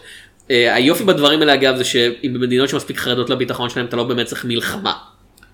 אתה יודע, מספיק, אני לא יודע מה אתה מדבר על מדינות שחרדות לביטחון שלהם. מספיק להגיד את המילה ביטחון ומיד יש תקציב למערכת טילים חדשה אם צריך אותה או אם לא. או לחיסון אה, ניסיוני נגד האנטרקס. בדיוק. כן. אז לגיטימי, הבעיה היא שהסרט הזה כל כך מגזים, ובמשך הרבה מאוד זמן ההגנה של אוליבר סטון על התסריט המטופש לחלוטין הזה הייתה שהרעיון הוא לא באמת להציג תיאוריה חלופית, אלא לגרום לאנשים פשוט לפקפק בעמדה הסמכותית, שזה לגיטימי. אבל אין אפילו disclaimer בסרט הזה. לא, מילא זה, הסרט לא מציג, אין, אם הרעיון היה כן. שיכול להיות הרבה צדדים לאמת, ושאולי ג'ים גריסון טועה, הסרט לא אומר את זה, לפי הסרט ג'ים גריסון הרבה הוא... צדדים לאמת זה סרט ממש גרוע. כן, בדיוק. לפי הסרט הזה, גריסון הוא קדוש. כאילו, אין שום רמז בסרט שהוא עשוי בצורה כזאתי או אחרת לטעות. יש קטע בסרט ש... אוקיי, קודם כל כאמור, אה, רוב התפקיד של סיסי ספייסק זה פשוט להיות האישה הלא תומכת, כי... כן. כן, מה אתה, אתה עובד עכשיו, הכ- ואתה הכ- צריך לדאוג לילדים שלך, הכותב- אתה מעדיף את זה על המשפחה שלך. הכותב הידוע של תפקידי נשים, אוליבר סטון. כן. אה, הכותב הכי פמיניסטי מאז... קווין ספייסי, אני לא יודע. לא יודע, כן. קווין ספייסי כותב? אה, לא, הוא כותב למגירה. אוקיי. ואז המגירה תובעת אותו. כי- ובצדק. כן. אבל זה באמת, אה, יש קטע שבו ג'ים גריסון מתארח בתוכנית, טוקשו כזה, תוכנית בידור, כן. כי שם מוכנים לדבר איתו, והוא מציג את, הוא מציג את התיאוריה שלו וזה, ובשלב מסוים הוא, אה, הוא אמר לך, תשמע, אני הפסקתי להכות את אשתי, אה, אבל אולי תשאל את הנשיא, אני חושב, רגע, מה? איפה, איפה, זה- איפה זה היה פה? כי אני מניח שזה מבוסס על רעיון אמיתי שבו הוא אמר את זה, סביר להניח. כי את זה קל למצוא, אבל הכית את אשתך עד עכשיו? זה, זה היה חלק מה... שנות ה-60? לא, אז כאילו, זה היה חלק מה... מה... מהביוגרפיה שלך שלא התעסקנו בו עד עכשיו. כי עד עכשיו כל מה שהם הראינו זה איך בעצם אשתו היא זו שכל הזמן מנסה לעצור את החקירה, כי היא חושבת שהוא לא משקיע מספיק זמן במשפחה, והיא צודקת, הוא באמת מזניח את המשפחה, ויש להם איזה, לא יודע, 54 ילדים. לפני שהתחלנו להקליט דיברנו על סרט אחר שגם לוקח אירוע היסטורי שיש לגביו הרבה טיעונים אה, ומציג משהו שלטעמו של הסרט היא גרסה הכי קרובה לאמת תוך כדי הודעה בכך שהיא לא בהכרח נכונה. זודיאק. זודיאק. של דיוויד פינצ'ר. אה, זודיאק טוב מהסרט הזה פי אני בהערכה כאילו מאוד גסה. אתה לא- 15 מיליון 757 אלף 342. זה אומר שאתה לא חושב ש-JFK הוא אפס. זה מה שזה אומר. לא, זה כי אחרי זה יצא אפס, 0.001 זה- משהו כזה. לא, כן. כי אחרי זה יצא- אפס. כן, כאילו, ולמה? כי בזודיאק באמת הרעיון של הבחור, אתה יודע, יש לסרט אמונה משלו לגבי גרסה כלשהי קבילה לאמת של מי היה רוצח הזודיאק, אבל הוא טוב מאוד בלהציג את העובדה שמי שמנהל את החקירה, אה, הדמות של ג'ק ג'ילנול, כל כך טובעת ב... אתה יודע, מרק רפלו זה הדמות שמנהל את החקירה, אה. ג'ק ג'ילנול הוא העיתונאי, כן. לא כן, אבל ג'ק ג'ילנול הוא התפקיד הראשי שם, לא? כן, אבל הוא העיתונאי, כן. אז לא- הוא לא מנהל את החקירה. לא. בסדר. הדמות שהיא נקודת המבט שלנו נהיית כל כך מעורבת ונהיית כל כך עמוקה כאילו בתוך החקירה הזאת שהיא מאבדת כל- את רוב הקשר לעולם האמיתי ושיכול להיות שזה פשוט באמת ה... אתה יודע, העולם האישי הקטן שלו שבו זה הכל הגיוני. הסרט מאוד מאוד טוב בלהציג, זודיאק מאוד טוב בלהציג את זה ככה שבאמת יש מקום לספק. והתמה של הסרט היא מעבר ל... אוקיי, מי היה או לא היה רוצח הזודיאק זה על איך אנשים, אתה יודע, שנהיים תופעה. אובססיביים למשהו, מאבדים כאילו, אתה, אתה כל כך כאילו, יש לך... הוא גם מתעסק בז- בזודיאק כתופעה, כן. כמשהו שהיה חברתי. אבל, אבל בניגוד למה שאוליבר סטון יכול לטעון, JFK זה לחלוטין סרט על איך הרצח של אה, ג'ון פיצג'רלד קנדי היה קונספירציה ממשלתית מצד 500 אלף גורמים שהמטרה שלה הייתה להמשיך את מלחמת וייטנאם כדי לתת כסף לחברות הנשק. זה לא רק זה, גם היו כמה, הוא טוען שהיו שש יריות. אני לא יודע. כשיש יש ראיה לזה שהיו רק שלוש, ואחד המשפטים הכי מטומטמים שנאמרים שם, וזה נאמר בידי מישהו שכביכול מומחה לירי. הוא אומר, הירייה הראשונה של, אה, של אוסוולד פספסה. אה, והוא פגע דווקא בירייה השנייה, אה, מה שנקרא כדור הפלא. כן, The Magic Bullet. כן. והוא אומר, אין דבר כזה, הירייה הראשונה היא תמיד הכי טובה. ממתי? כאילו, אתה יודע, איך? אתה יודע מה הדבר שאני... אני, אני הייתי במטווח, אה, פעמיים במטווח בצבא לפני שהשתחררתי. אתה צריך לאפס? כן, זה לא רק זה גם, אני החטאתי את המטרה לא, בירייה הראשונה. אתה יודע מה הדבר הכי אהוב עליי בסצנה הזאתי? בסצנת הם עושים ניסויים כאילו מעמדת הירי. הוא אומר אה, מסוג הרובה שהוא השתמש בו הוא לא יכול להספיק לראות את היריות האלה בכמות הזמן שלכאורה הוא ירה אותן. ואז בתור ניסוי אתה יודע הם מראים אותו יורה טוען מחדש יורה טוען מחדש כאילו שלוש, שלוש יריות לכאורה כן. והם שואלים כמה זמן עבר וכזה שבע שניות איטי מדי. אבל אם אתה מתזמן את הסצנה זה לקח חמש שניות שזה פחות מהזמן שלכאורה בלתי אפשרי לראות זה בו. פשוט עבודה גרועה של במאי. או אה, באופן מאוד מפורסם הרעיון של אתה יודע היה יורה נוסף בגריסטינול והם יודעים את זה כי עדה כלשהי ראתה את העשן מהרובה כאילו. הרובה שהם לכאורה השתמשו בו הרובה לא באמת העלה עשן הם היו צריכים מכונת עשן אתה אומר שזה לא קנה מעשן? לא לא כי רובים בתקופה ההיא כבר נפטרו מהדבר הזה כי זה היי צלפים בצבא כשהם יורים מישהו. לא רוצים שיראו אותם. גם עוד משהו, הירייה נעשתה בשטח, כאילו לעבר שטח פתוח, ואנשים טוענים שהם שמעו את הירייה מגיעה מכיוון אחר. כן, זה שטח פתוח, יש הדים מהבניינים מסביב, זה לא, אתה אף מבין, אחד אני- שם הוא לא מומחה לבליסטיקה. לא, זה העניין, אני לא חוקר, אני לא מבין בדברים האלה, יכול להיות שיש משהו מעבר, אבל הסרט הזה, אם הוא מנסה להציג תיאוריה חלופית, הוא מציג אותה באופן כל כך גרוע, שבאופן אירוני הוא גורם, אתה יודע, אני אוטומטית מאמין עכשיו לוורן ריפורט פשוט כי התיאוריה החלופית, כן. מטו- לפי מה שהבנתי, גם חובבי תיאוריות קונספירציה אחרים חושבים שהספרים שעליהם זה מבוסס הם בולשיט מוחלט, והם כזה, לא חבר'ה, אתם לא, אתם לא חקרתם את זה בכלל, אתם סתם כאילו ממציאים שטויות, כן. וג'ים גריסון, אתה יודע, יש סיבה שהמשפט האמיתי שג'ים גריסון היה מעורב בו, חבר המושבעים מתדיין פחות מחצי שעה לפני שהם אמרו, אתה מטורף, כאילו. שזה אגב, זה פחות מהזמן שקווין קוסטנר נואם אה, במשפט. כן, כאמור. אה, יש בסרט שני נאומים גדולים, אחד מהם נמשך רבע שעה, אחד מהם נמשך חמשת אלפים שנה. הראשון הוא לא נאום, הראשון הוא פשוט הסבר, הנה כל המידע שאתה צריך. כן. אה, בבקשה. סליחה שלקח לי שעתיים דונלד להגיע. סאדרלנד בתור איקס פשוט עוצר באמצע הסרט כזה אני קצין סודי בממשלת ארצות הברית בוא אני אסביר לך בדיוק את כל הסיבות והוא פשוט כאילו במקום ציבורי. בוא- בוא בוא נטייל זה נשב כזה קצת. בוא אף אחד לא עוקב אחרינו. ובכן יש לנו טכנולוגיה חדשה שנקראת PowerPoint שולף כזה כן. מצגת וכזה אף אחד לא עוקב אחרינו. כזה. אה, אה, מישהו שיודע את כל הסודות ומי שחוקר אותם. אף אחד לא באופן, יחשוב. באופן פומבי וציבורי כן. להחריד. כזה, הוא פשוט עומד ומסביר מה שקרה זה א' ב' ג' ד' ה' ו' ז' ח' ט' ל' כ' י' אה, בחזרה חזרנו כי הנקודה הזאת צריך לחזור עליה. לא שמת לב שאין שבע? בדיוק. אה, זה נאום אחד. ואז בסוף כאמור יש את הנאום של קווין קוסטנר בבית המשפט זה כאילו- שזכה ל... המעלה העיקרית שלו שהוא זכה לאלף ואחת פרודיות ספציפית פרק מאוד מאוד מצחיק של סיינפלד אפילו כן. בסרטים של סיינפלד. הסיבה שהסצנה בסיינפלד שעושה פרודיה הקטע הזה היא, היא מבריקה בעיניי בעיקר כי וויין נייט מגלם את אותו תפקיד גם ב-JFK וגם בסיינפלד בשחזור. כן. אה, והיא פשוט, היא נמשכת ונמשכת, באף שלב כאילו, אתה מחכה שמישהו יקום ויגיד objection this is getting עושים silly, את זה וה- והשופט אומר אפילו אה, והוא ממשיך לדבר, כן. הקוסנר הבוט לא סותם את הפה, אם אתה מסתכל על הסצנה אתה יכול לראות ברקע את אוליבר סטון עף על עצמו. זה כאילו הוא מתחיל אז וכמו שטניסון אמר מה טניסון קשור עכשיו. זה לא פיליבסטר אתה לא צריך עכשיו להחזיק אותנו פה כדי זה להעביר פיליפ חקיקה. בסטר, אני רוצה להרביץ לפיליפ, אה, עוד פעם, בטוח יש איזה פיליפ בסרט. זה סרט, עוד פעם זה כל כך מטומטם וזה מבוים. הדבר הטוב בסרט הזה מבחינה הפקתית, הדבר האחד הטוב בסרט שכאמור הם זכו לו באוסקר אמרת?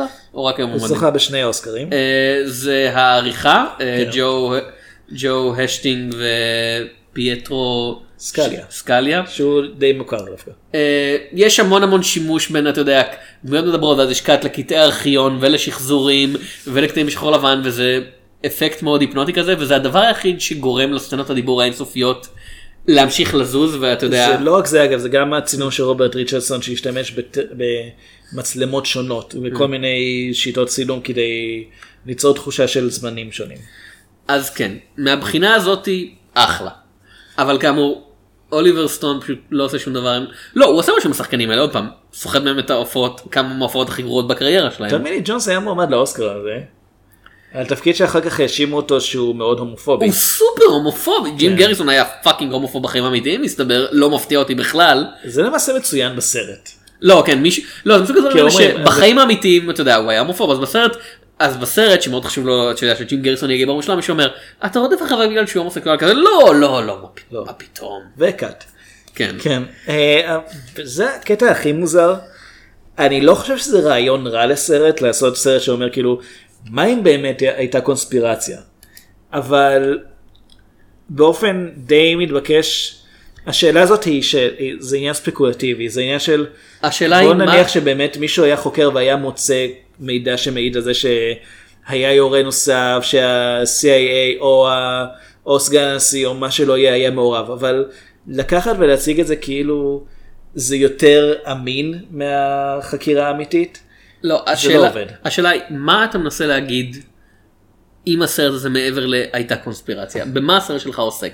אני חושב כרגע, אה, מעבר לכאמור זודיאק, From Hell, לא הסרט שהיה מחורבן, הרומן הגרפי שלו זה מבוסס, שהיוצרים של הקומיקס, אה, זה אלן מור ואדי קמבל, הודו ברעיונות שמבחינתם כל התיאוריה שהם מציגים בסיפור שלפיו, אתה יודע, בית המלוכה הבריטי היה אחראי לרציחות ג'ק המרטש, כדי להסתיר טקסים שטניים של הפרי מייסונס וזה, הם יודעים שזה בולשיט מוחלט. מה שמעניין זו אותם, אגב תיאוריה שקיימת. כן, זה, זה היה מבוסס על ספר, ספר תיאורטי שהופרך כבר בזמן שהקומיקס נכתב. אני חושב שזה ש- הופך עוד בזמן שג'ק המרטש רצח. מה שעניין אותם היה להשתמש בתיאוריה הזאת כדי לבחון אה, יחסי מגדר ומעמד בחברה הוויקטוריאנית ולהסביר למה אתה יודע איך החברה נתנה לרציחות האלה להתמשך למה כי אלה היו נשים כי אלה נשים מהמעמד הנמוך וכי הם עסקו בזנות אז לאף אחד לא היה באמת אכפת מהחיים שלהם, היה אכפת להם רק מהמוות שלהם כסנסציה. וזה בעצם כתב האשמה חברתי נגד החברה שייצרה את הרוצח ונתנה לרציחות להתממש. זה סיפור מעניין, כי זה סיפור שעוסק במשהו שרלוונטי לעם האמיתי, ולא ב, אתה יודע, עור ופרח. במה JFK עוסק? ויש כל כך הרבה בשר ברעיון של ממשלת ארצות הברית הייתה עמוק בווייטנאם, והרצח, ואתה יודע, חברות נשק שמעורבות עם הקונגרס, שמעורבות עם הממשלה, שמעורבות עם הפנטגון, זה משהו ששווה לדבר עליו, כי זה נושא, בלשכת המסחר. זה באמת משהו ששווה אני לא לדבר יודע מה עליו. לשכת המסחר עושה אגב. זה משהו שרלוונטי, אבל הסרט שוקע כל כך עמוק לתוך הפרנויה של עצמו, שהוא מאבד כל רלוונטיות לעולם האמיתי. זה, זה מדהים, כל הפוטנציאל הזה, כל השחקנים הנהדרים האלה, והוא פשוט ממסמס את זה בלי טיפת בושה. אני עם, עם, עם גאווה עצמית, כאילו, עם זין כן. מתנפנף באוויר. לא, זה, זה LBJ. תקראו עליו. כן. כן. זה, אני, אני חושב שזה כאילו סרט שכמה שאני מנסה להבין למה הוא כל כך הצליח ולמה הוא היה מוערך, אז אני יכול לומר, אוקיי, הוא הצליח כי באמת אנשים אוהבים תיאוריות קונספירציה. וכי אוליבר סטון היה אז באמת בגל של אה, הצלחות, ויש פה מלא שחקנים מפורסמים. ולאוסקר זה היה מועמד כי יש פה אנסמבל ענק ולשחקנים יש הרבה ייצוג באקדמיה אז אולי זה משהו שגרם להם יותר לחבב את הסרט. אה, וטכנית מבחינה טכנית חלק מהזמן הוא סרט די טוב. לא תמיד לא כל הזמן יש רגעים שהם די מטופשים. אבל כאילו רוג'ר איברט אני עכשיו מזכיר כן, אותו כן. בחר את זה בתור הסרט הכי טוב של 1991. השנה שבה יצא גם שתיקת הכבשים. yep. אני... ועוד כמה סרטים יותר טובים אני מניח מ-JFK. פישר קינג אחד מהאהובים עליי של השנה הזאת. בבקשה. אה, שליחות קטלנית 2. עוד בבקשה. סרט אגב הרבה יותר אמין בביצוע שלו. אם אם JFK אומר סקיינט שלח את אה, את- את אה, ג'ק רובי כדי להרוג את לי הארווי אוסוולד כדי למנוע מבני אדם לדעת את האמת ש-JFK היה החלק הראשון בהשתלטות המכונות זה היה יותר אמין. כן. כאמור reptilians. זה- התשובה. כן. אז לא יודע משהו בסרט הזה ממש היה לו קליק עם, ה... עם אנשים באותו התקופה. אני לא יכול לחשוב על סרט אחד של אוליבר סטון שאני באמת אוהב. אה, על פלטון אני יכול לומר שלפחות הוא יצירתי ב... סרט שהוא ביים בצילום אתה שלו. מתכוון כן? כן. אה, גם היה שהוא כתב אני לא מת עליהם. אבל, עוד אה, פעם קונן הברברי. אה, אתה יודע מה? any given Sunday בסדר. אוקיי, ג'ים גריסון אגב הוא קונן הברברי. כשאתה מסתכל על זה הגישה הזאת של הגיבור הבלתי מנוצח שעובר, שצריך בעצם לעבור את כל האויבים האלה בדרך ל... אה, An- any given Sunday זה זה לא סרט טוב אבל זה כנראה הסרט שהכי מתאים לאוליבר סטון כי יש לך את אל פצ'ינו והוא- וכזה שני שני- במאי ושחקן שמאוד מתאימים אחד לשני בהגזמה שלהם כן. זה כזה. בא אוליבר סטון עם הגישה הרגילה שלו לשחקנים וכזה תהיו הכי קריקטורים שאפשר ואל פצ'ינו כזה can do. אוקיי, אבל אתה רוצה גם להתחיל לשחק מתישהו? אמ, yes כן אני רוצה להתחיל לשחק in any given Sunday. כן. אמ, JFK אגב הוא הוא מסתיים עם אה, משהו באמת נכון שבעקבות ה... בעקבות הסרט הזה כמה שהוא היה כמה שהוא הסנסציה והכל באמת הקונגרס הורה לפתוח מחדש אה, אה, תיקים מסוימים בחקירה. לא יצא מזה כלום. הם לא מצאו שום דבר שלא ידעו קודם, והמסמכים הרשמיים שחקרו את זה יהיו, יהיו פתוחים רק ב-2029. משהו שכן מפריע לי מאוד מבחינת ה... הדברים שהוא החליט להציג בסרט, מעבר לתוכן עצמו, אה, מראים פה קטעים מה... מההתנגשות האמיתית. הסרטון כן, המפורסם של זה. ברודר. כן, שפה הם אומרים, את, אה, לא מראים את זה לציבור, אבל כשהסרט הזה יצא, הרבה אנשים כבר ראו את הסרטון הזה. אז זה לא אה. היה איזה, זה לא היה ממש שוק value. קראתי אבל- קראתי לא מזמן אגב ספר על ניו הוליווד שהתיאוריה של המחבר הייתה שהסרטון הזה הוא אחד הדברים הכי משפיעים על השינויים באותה תקופה בהצגה שלו באמת של אתה יודע אלימות בעולם האמיתי על, על במת העולם והחשיבות הפוליטית שלה וזה השפיע על דור שלם של יוצרים זה רעיון מעניין. יכול להיות, אבל מה שאני רוצה לומר שזה זה מאוד גרפי, אתה רואה ממש את הראש של קנדי נפתח מהפגיעה של הכדור. ואני חושב, הוא מראה לנו את זה, ואז הוא מראה לנו את זה שוב, ואז הוא מראה לנו את זה שוב, ואז הוא מראה לנו שחזור Back של הנתיחה. ואז, כן, ואז הוא מראה לנו שחזור של נתיחה אחרת, ומדברים על כמה מהמוח שרד וכל זה, ומראים ממש גופה כזאת. מה אה, קרה שעושים. למוח של JFK? היי, ואני חושב, הוא נכנס לרובוט ענקי בשלב מסוים. לא, ואני חושב, קצת חסר טעם, לא קצת, אוליבר סטון חסר טעם? לא כאילו, מה, You don't say. זה לא תורם לנו שום דבר אה, להדגיש, להתמקד בזה, אנחנו יודעים שקנדי מת, זה לא הדבר שהוא צריך להוכיח פה, הוא לא, הסרט הזה לא בא כדי להוכיח לנו שבעצם ג'ון קנדי מת, זה לא, זה לא שהוא עושה עכשיו אה, סרט הזה שפול מקארטני מת והנה ההוכחות. אה, ובשלב מסוים אה, הסרט מראה איך מאוחר יותר כמה שנים לאחר מכן גם אחיו של ג'ון קנדי, אה, רוברט קנדי, גם נרצח אה, בזמן אה, קמפיין נשיאותי שהוא כנראה עמד לנצח בו. אה, והתגובה של, אה, של ג'ים גריסון זה הם הרגו גם אותו. ואשתו אומרת שני האחים וואו ואז הם שוכבים כי אני לא יודע ספילברג גם עשה את זה באיזה סרט זה מוזר. במינכן. במינכן, כן. למה? אחרי צילום של מגדלי התאומים, כי... כן. הפוליטיקה! כן. פוליטיקה זה מחמם. משמעות! כן. כאילו, אם נצלם דברים שבעתיד יהיו חשובים, אנחנו נראה לקהל שהם מקושרים, אפילו שאין ביניהם שום קשר. וזה גרם לי להבין משהו לגבי איך שג'ים גריסון, איך שקווין קוסנר מגלם אותו פה.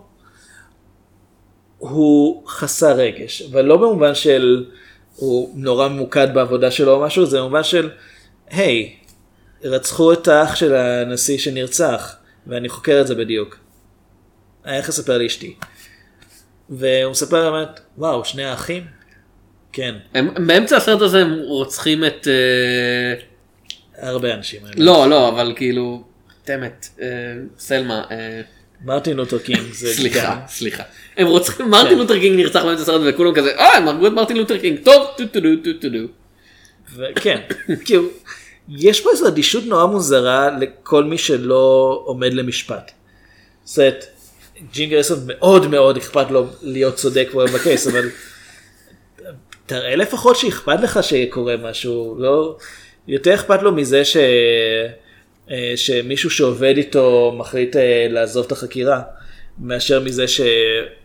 אתה יודע, רצחו את המועמד לנשיאות.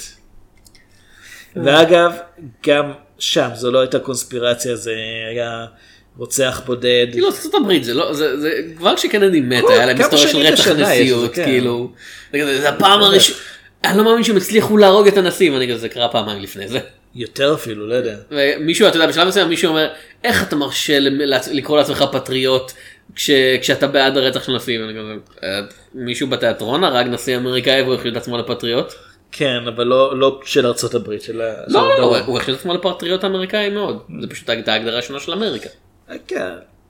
ממה שאנחנו יודעים היום, אה, לי הרווי אוסוולד, הוא היה חולה נפש. זה, זה לא רק היום, ידעו את זה עוד לפני הרצח, זה היה, כשהוא היה בתיכון הוא אבחנו עצר אותו. לקנות קולה במקום דיאט קולה אביעד. כן.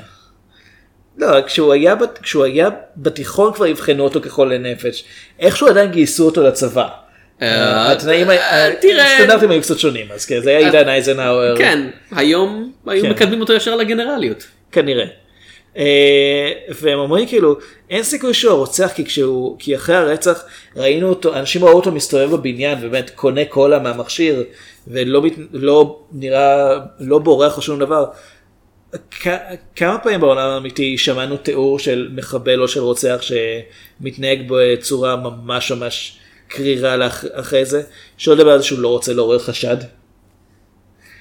אז זה באמת אני חושב שגרי אולדמן אגב משחק פה ממש טוב אה, במה שנותנים לו לעשות. זה פשוט שהסרט רוצה שאנחנו נהיה כאילו נפתח אמפתיה כלפי אוסוולד כאילו אוקיי, אם לגיטימי לגמרי, זה פשוט של... אבל לא- אין לנו סיבה לעשות לא, אבל את זה. האמפתיה היא לחלוטין ממוקדת כלפי חוץ, היא בגלל שג'ים גריסון משוכנע שהוא חלק מהקונספירציה, אז הוא לא כן. האשם האמיתי, אז כזה, אבל הוא לא, עוד פעם, אין פה אמפתיה גם- בתור בן אדם. הוא הואשם גם ברצח של שוטר ופה זה מר- מראה לנו איך לא יש עדויות סותרות לא בטוח בכלל שהוא היה שם וכל זה. את- אתה מנסה לטהר אותו גם מרצח אחר. שלא קשור בכלל לרצח של הנשיא. כי עוד פעם, כי הסרט הזה יותר חשוב שג'ים גריסון יצא הכי כן. צודק בעולם, מאשר להציג איזשהו רעיון מעניין, ובגלל זה, זה, עוד פעם, אני לא מאוכזב מזה, פשוט כי כבר כשישבתי לראות זה החלטתי שאני לא סובל את אוליבר סטון כבמאי. אני לא מאוכזב, אני רק כועס. אני, אני כן, כאמור זה שלוש שעות. זה fucking שלוש שעות ועשרים. כן. שלוש שעות ועשרים בגרסה שאנחנו ראינו ואביעד אני אני יודע שאתה עדיין כועס עליי שהכרחתי אותך לראות את סטאקר מוקדם יותר השנה אבל seriously אני בספק אם אני אתן לך לבחור עוד סרט אחד כאילו מעתה עד פרק 500 אחרי שאמרת בוא נראה את JFK. אה, אתה תיתן לי. אני, אני, זה, זה הסרט הכי גרוע שביקרנו כאילו לא. אני סרט- מבחינת הקלאסיקות. זהו, אני לא חושב... כי אנחנו בדרך כלל. משתדלים, אנחנו לא משתדלים לא לבחור דברים שיגרמו לנו סבל. כאילו, אבל- אני לא אהבתי את סקארפיס. לא, אבל לא אהבתי את סקארפיס, אבל סקארפיס היה, אתה יודע, הוא היה מהיר ומבדר ומאוד. מטומטם, כן. וזה פשוט עוד פעם, כל...